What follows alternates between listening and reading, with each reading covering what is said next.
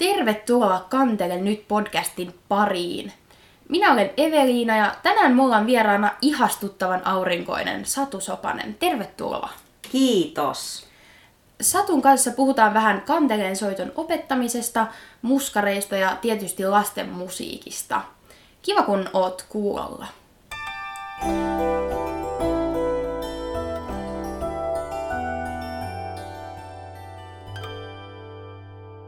Satu, haluaisitko tähän alkuun ihan lyhyesti kertoa vähän itsestäsi, että kuka sä oot ja mitäs kaikkea sä oot tehnyt? Mä olen Satu Sopanen ja mä olen tällä hetkellä kantelesoiton lehtorina Itä-Helsingin musiikkiopistossa ja kantelepedagogiikan opettajana Sibelius Akatemiassa. Ja sitten mä olen Helsingin kaupungin orkesterin tämmöinen pedagoginen ja äh, mikähän mun titteli olikaan. No mutta mä teen kuitenkin tämmöistä, niin kuin lasten ja perheiden kanssa kasvatustyötä kaupunginorkesterin kanssa Helsingissä. Ja sitten mä teen paljon lastenmusiikkia. Kutsuvat minua myös lastenmusiikin ammattilaiseksi, että tällaista juttua. Ja mä olen ollut tällä alalla jo todella pitkään. Mä aloitin opettaa kanteleen soittoa, kun mä olin 12-vuotias, koska siihen aikaan kaikki, jotka oli tehneet ää, tietyn määrän kanteletutkintoja, niin laitettiin opettaa, kun opettaja ei paljon. Eli mulla on aika pitkä kanteleista opettajan ura takana. Uskomatonta vaikea kuvitella itteensä 12-vuotiaana opettamassa yhtään Joo. ketään. Se oli siihen aikaan, ei onneksi enää nykyään. no, miten sä päädyit sitten työskenteleen kanteleen parissa? No se oli just niin kuin mä sanoin. Itse asiassa mun isä on mun kanteleiston opettaja ollut ja mä jotenkin kasvoin siihen vaan, että mun ystävät halusivat soittaa kannelta ja sitten mä vaan niitä aloin opettamaan ja sitten oli mun ikäisiä ää, muitakin tyttöjä, niin sitten mun isä sanoi vaan, että kato, opeta niille tämmöinen asia. Se opetti ensin mun isä mulle sen asian, ja mä opetin mun kavereille tai niille, jotka oli ikään kuin mun oppilaita. Ja tällä tavalla mä niinku vaan jotenkin lurahdin kantele opettajaksi itse asiassa. Ja se tuntui kauhean luonnolliselta ja tässä mä nyt sitten vaan oon. Yhä opetan. Niin, että tavallaan se ei ollut mikään semmoinen sukurasite tai ei tullut mitään semmoista kapinallisuutta siinä, että vitsiä, että, että joo, että mun perhe tekee tätä, niin mä en todellakaan halua tehdä tätä. No mä pikkusen siinä äh, lukio-iässä mietin, kun mä olin vaihto ollut, että haluuks mä musiikkia jatkaa. Mutta sitten kun mä kirjoitin ylioppilaaksi, niin mulle niinku oli, ei ollut oikein muuta vaihtoehtoa. Mä, mä, mulla oli ihan itsestään selvä, että mä haluan opettaa ja että mä haluan musiikkia jatkaa. No sitten mä mietin myös teatterivaihtoehtoa, mutta musiikki vei voiton. Mainittiin, että, että sun isä on ollut sun kantele opettaja, mutta tota, mä oon ymmärtänyt, että muillakin sun perheenjäsenillä on musiikkitaustaa tai ovat olleet paljon musiikin kanssa tekemisissä, niin haluaisitko vähän kertoa, että minkälainen musiikillinen perhe sulta oikein löytyy? No mulla on kaksi vanhempaa siskoa, Taina ja Päivi. Ja me kaikki soitettiin kannelta pienenä ja me esinyttiin yhdessä kanteleiden kanssa. Sitä ennen me laulettiin yhdessä. Isä soitti kannelta ja me laulettiin kolmistaan.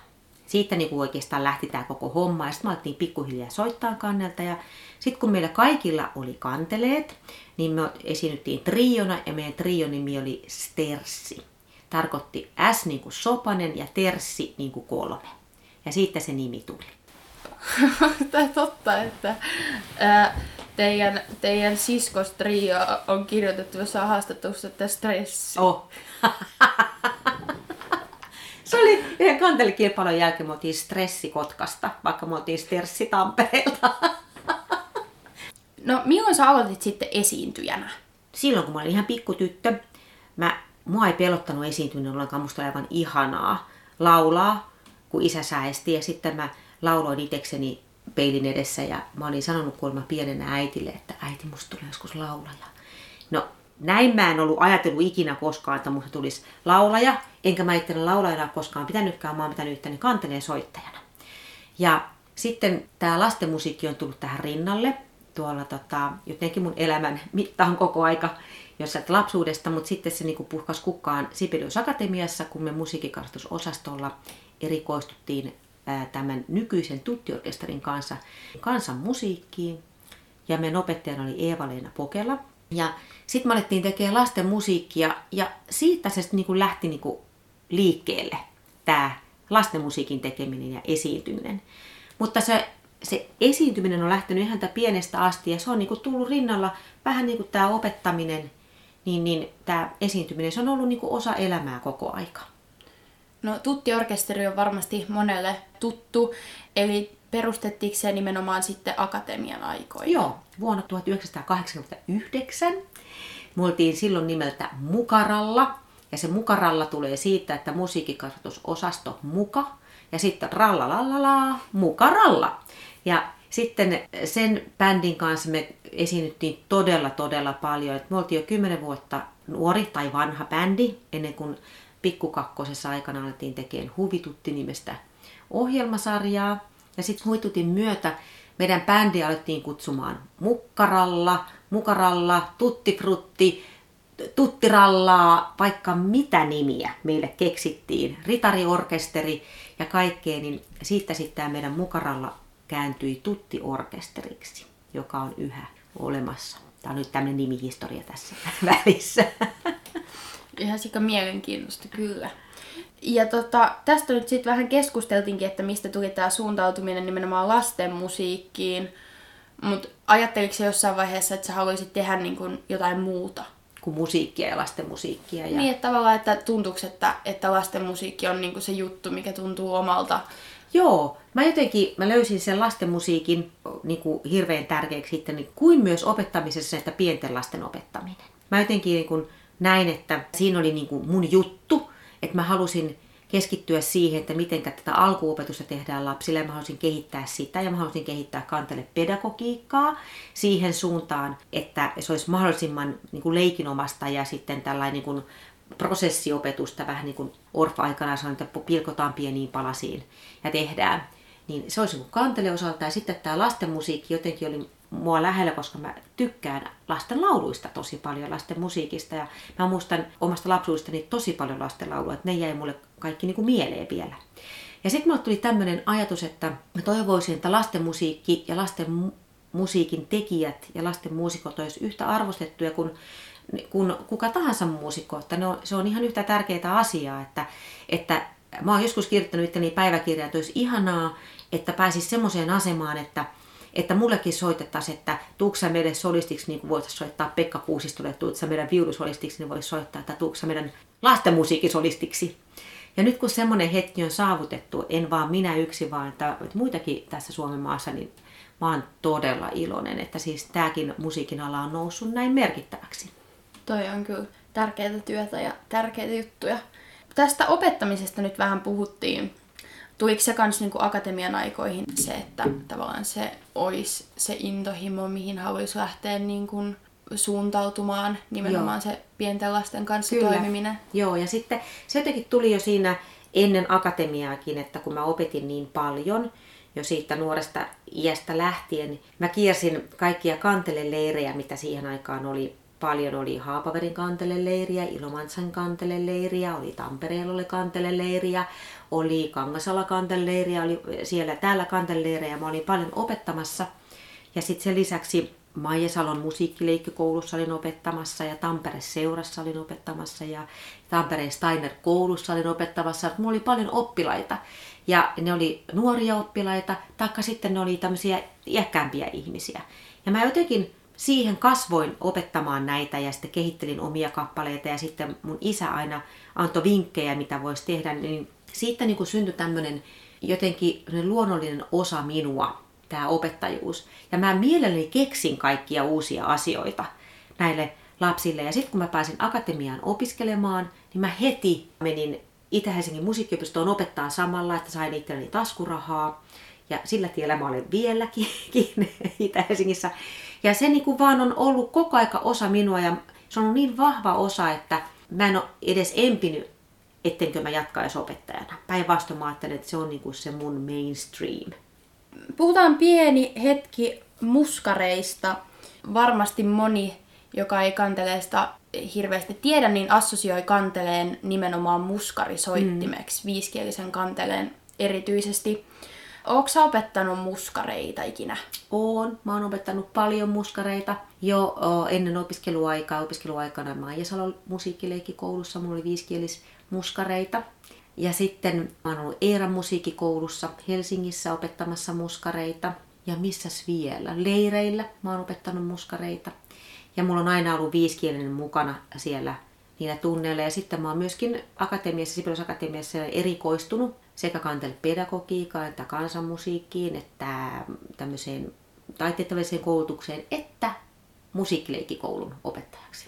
Et mulla on kaikki nämä, nämä tässä ja viiskielinen on tosi oiva muskarisoitin. Mutta se on, myöskin, se on myös tällä hetkellä virallinen koulusoitin. Että se on sen aikana, kun mä oon opiskellut 80-luvun lopusta lähtien, niin viiskielinen kantele on nostettu koulusoittimeksi myöskin, että se on ihan noissa kaikissa koulukirjoissakin, että se on niin todella hienoa, että meidän oma soitin, että se on syrjättänyt, jos ajatellaan, että ennen oli nokkahuilu tai yhäkin on nokkahuilu ja xylofonit, mutta ne ei ole suomalaisia soittimia, vaan viiskielinen on meidän oma soitin. Se onkin tosi tärkeää, että meidän ihan omaa arvostetaan niin paljon, että se on nostettu koulusoittimeksi mikä siitä viisikielisestä tekee niin upean? Minkä takia vaikka muskareista tai ala-asteella niin sitten viisikielistä soitetaan? A, se on suomalainen soitin. Ja äh, viisi kieltä, niin kuin Heikki Laitila on sanonut aikanaan, että minkä takia viisi kieltä on kautta aikojen ollut se meidän niin kuin kansallissoitin. Se on just tarpeeksi tämä viisi, että sä voit tehdä sillä niin kuin, ähm, musiikkia, jos et ole muusikko, taikka jos olet muusikko, niin sä saat siltä vaikka mitä irti sitä viidestä sävelestä, että sä saat siltä, sillä pentatonista asteikkoa, saat mollia, sä saat duuria, sä saat semmoista ää, asteikkoa, että neutraali terssi, tai sä voit tehdä minkälaisia vaan virityksiä sillä, että se piiskieltä on melkoisen rajaton. Sitten soittimena tuo on helppo kuljettaa, se on helppo käsitellä, sitten sä voit kuitenkin käyttää sitä myös melodia että säästyssoittimena että se, se ei ole niin monimutkainen, etteikö sitä kuka tahansa oppisi soittamaan. Sen takia se on aivan loistava. Ja sitten siinä on vielä kaunis ääni, aivan niin kuin Kaija Saarihan sanoi aikanaan, että kuka voi olla ihastumatta tuohon soundiin. Mä oon samaa mieltä. Mainittiin toi Itä-Helsingin musiikkiopisto. Minä olen ymmärtänyt, että Itä-Helsingin musiikkiopistossa on yhteys tämmöiseen upeeseen kouluun kuin Itä-Helsingin musiikkikoulu. Voisitko vähän kertoa tästä Itä-Helsingin musiikkikoulusta, että mikä, mikä juttu tämä on ja mikä tästä tekee niin erityisen? No tämähän on aivan uniikki ja hieno juttu. Siis tässä on symbioosissa peruskoulu ja musiikkiopisto. Ja tämä on semmoinen haave, minkä aikanaan on saanut aikaan Keesa Silvai, joka, joka on juniori Jousten ja Kalostringsin ja Viuluviikarit musiikkimaassa isä. Keesa Silva ja hänen veljensä Chapa Silvai on kehittänyt tämmöistä ideaa, että peruskoulussakin voisi opiskella soittoa niin, että se olisi osa koulua, kouluainetta. Ja tämmöisiä äh, systeemeitä jollakin tasolla on maailmalla, mutta tämä on Suomessa ihan uniikki, mitenkä on hienosti otettu musiikkiopisto ja tavallinen koulu yhteistyöhön. Ja tällä hetkellä tämä koulu toimii sillä tavalla, että meillä on Porolahden peruskoulu ja sitten tämä ää, musiikkiopisto on siinä ikään kuin musiikkilinjana mukana. Ja nämä yhdistetään niin, että kerhotunnit sieltä peruskoulusta täytetään tällä musiikin opiskelulla, että oppilaat halutessaan tähän Porolahden peruskoulun musiikkilinjalle, niin pyrkivät tänne kouluun jo ykkösluokalla. Ja sitten kun he pääsevät sisään, niin siellä on viisi soitinta, johon katsotaan, että aina joka vuosi tulee viisi eri soitinta, että mikä soitin heille parhaiten sopii. Ja sitten heistä tehdään näihin soittimien ryhmät. Ja sitä soitinta he soittaa sitten kuusi vuotta alasteen ajan omassa ryhmässään. Se on noin viisi henkeä per ryhmä. Ja se on osa koulua. Että ne tulee niin kuin kouluaikana soittamaan ryhmässä ja sitten sen jälkeen musiikkiopisto tarjoaa heille vielä yksityistunnit. Ja sä voit jatkaa tätä vielä yläasteella. Niin sekin on mahtavaa. Upeaa. Ja eikö tähän sitten kuulu kaikenlaiset kuorot ja teoriat ja Kyllä, muut? sitten, sitten niin, mitä musiikkiopisto tarjoaa siihen sitten kylkiäiseksi ja mitä peruskoulusta ikään ne musiikin tunnit, niin niitä voidaan vähän sellainen symbioosissa tehdä, että on kuoroa ja on niitä teoriaopiskeluita, että Tämä on melkoinen musiikkipaketti. Tervetuloa muuten kuuntelemaan ja katsomaan. Saa tulla vieraaksi. Eikö se ole ihan niin kuin, jotenkin tutkittu juttu, että tämmöinen musiikin yhdistäminen kouluun ja perusopetukseen, niin se on niin kuin tosi hyväksi opiskelun kannalta, että... Kyllä, joo, se on, se on, se on Minna Huotilainen on tehnyt tutkimusta, aivotutkimusta ja todennut, että nämä musiikin opiskelijat, heillä on aivoissa aktivoitunut niin iso osa tämmöistä avaruudellista hahmottamista ja keskittymistä ja kielellistä oppimista, että nämä musiikin opiskelijat ovat siis parempia kielissä ja matemaattisissa aineissa ja keskittymisessä ja myöskin sitten tota, tämmöisessä niin ryhmätyössä, koska ryhmässä opiskellaan sitä soittamista. Ja se, mikä kokemus mulla on tuolta koulusta jo monen kymmenen vuoden ajalta, että tota, ne oppilaat, jotka tämän koulun on käynyt, niin, ja ne luokat, niin ne on ihan huippuluokkia sekä ala-asteella, että sitten jos ne, kun ne jatkaa se sama luokka myös yläasteelle, niin aivan huippuluokkia. Ja, ja siis luokan opettajat kiittelee näitä luokkia, että kuinka niiden kanssa on ihana tehdä yhteistyötä. Ja mä kyllä sanon, että näin on. Musiikissa on kyllä aika iso voima. Vähän yleisesti kanteleesta musiikkiopistoissa. Joo. Öö, miten Kantele on päätynyt musiikkiopistoihin? Mun isällä on siis sormet pelissä tässä ollut aikoinaan ja, ja mun isän ikään kuin aikalaisille, ketkä opetti siihen aikaan. Nimittäin Tampereella oli Tampereen musiikkiopisto ja siellä rehtori Nallimaa sanoi meidän isälle, että tee tämmöinen opintosuunnitelma ja semmoiset vaatimukset, että, että kantele voisi olla myöskin tässä musiikkiopiston tutkintojärjestelmässä mukana. Ja meidän isä laati ensimmäiset tutkintojärjestelmät Tampereella ja mä en tiedä, oliko tämä niin valtakunnallistakin ensimmäiset, nyt mä en muista oikein, menikö näin. Ja silloin voitiin hyväksyä kantele ikään kuin soittimeksi soitinten joukkoon musiikkiopistoon. Milloin tämä oli? Tämä oli 70-luvulla. 70-luvulla? Joo, okay. 70-luvun alussa. Joo. Joo. Onko sulla mitään arviota heittää siitä, että kuinka paljon kanteletta soitetaan Suomessa? No se on liikkunut tämmöinen määrä kuin noin 50 musiikkioppilaitosta, että tänä päivänä se on todella hienoa, että on ammattimaisia kanteleston opettajia, on valmistunut ammattikorkeakouluista ja, ja konservatorioista ja Sibelius Akatemiasta, että opettajia on. Ja, ja opettajat on levittäytynyt ympäri Suomea. Kyllä meitä on paljon ja, ja kanteletta voi opiskella. Ihan mahtavaa. Aivan mahtavaa. Ja Muskaressa opetetaan ympäri Suomen viiskeistä kannelta ja sieltä ponnistaa paljon soittajia. Onko mitään arviota siitä, että kuinka paljon kantele pedagogei on? Mitäs, mitäs mä nyt osaisin sanoa? Kyllä meitä on jo paljon. Jos 50 musiikkioppilaitoksessa opetetaan, niin ainakin se määrä ja plus paljon lisää, koska kaikki ei ole missään mm, niin kuin virassa. Että on, on siis soittajia ja pedagogeja enemmänkin. Ja koko ajan koulutetaan koko, lisää. Koko koulutetaan lisää, joka on mahtavaa. Kyllä. No tota, kuka sitä kantele pedagogiikkaa on sitten aikoinaan lähtenyt kehittelemään? Kyllä se lähtee, mä sanoisin, että se on aikanaan tämä Paul Salminen. Hän on lähtenyt kehittämään kannelta. Hän on lähtenyt, lähtenyt kehittämään kantelee materiaalia. Hän on sovittanut ihanasti sen aikaisia hittejä, eli siis kansanlauluja, joka on niin tämmöinen perusta kantele musiikille ollut pitkään. Ja hän on ensimmäinen kantele koulu, silloin tuolta 40-luvulta. Ja sitten on kantelekirja ja hänen lisäkseen on sitten Ulla Katajavuori ollut siihen aikaan, joka on, on myöskin opettanut.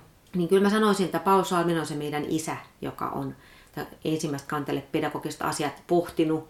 Ja tänä päivänä me vielä soitetaan Paul Salmisen harjoituksia ja Paul Salmisen sovituksiakin, että ne on ihan valideja yhä. Mutta siitä sitten aina tietysti nuoremmat keksii uusia asioita ja saa vaikutteita maailmalta, että kyllä tämä kantele pedagogiikka on vielä nuori ja mahdollisuuksia vaikka kuinka paljon. Että meillä, se mikä on niin kuin hienoa kanteleessa, että meillä on vielä lukittu, lukittauduttu niin kuin mihinkään tiettyyn suuntaan, ei soittimena eikä niin kuin historiana eikä pedagogina. Tämä on muuntuva ala ja kehittyvä ala, joka on tosi hienoa. Miten kanteletta opetetaan pienille lapsille? Onko sä luonut jotain omaa opetusmateriaalia tai kehitellyt jotain olen, tekniikoita? Joo, kyllä, mä oon, joo, mä olen kehitellyt, mä pääsin opettamaan kantelee pedagogiikkaa Sibelius Akatemia vuonna 1994. Ja siitä lähtien mä oon tehnyt vähän niin kuin omia juttuja ja tota, saanut vaikutteita mun pianoopettajilta ja sitten mun musiikkikasvatusopettajilta ja sieltä sitten keräillyt tämmöistä kaikkea ideaa. Ja olen kehittänyt omaa matskua.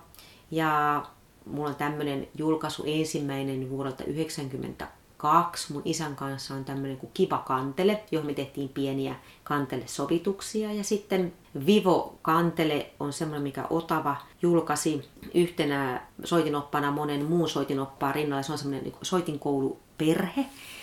Ja sitten tietysti koko ajan mä luon itse uutta materiaalia ja, ja pohditaan pedagogiikka tunneilla, miten voitaisiin kehittää lisää matskua mikä pedagogiikassa tai sen kehittämisessä tai opettamisessa ylipäänsä kiehtoo näiden kaikkien vuosien jälkeen edelleen? Se, että yksikään tunti ei ole samanlainen. Se on suutta avantgardea.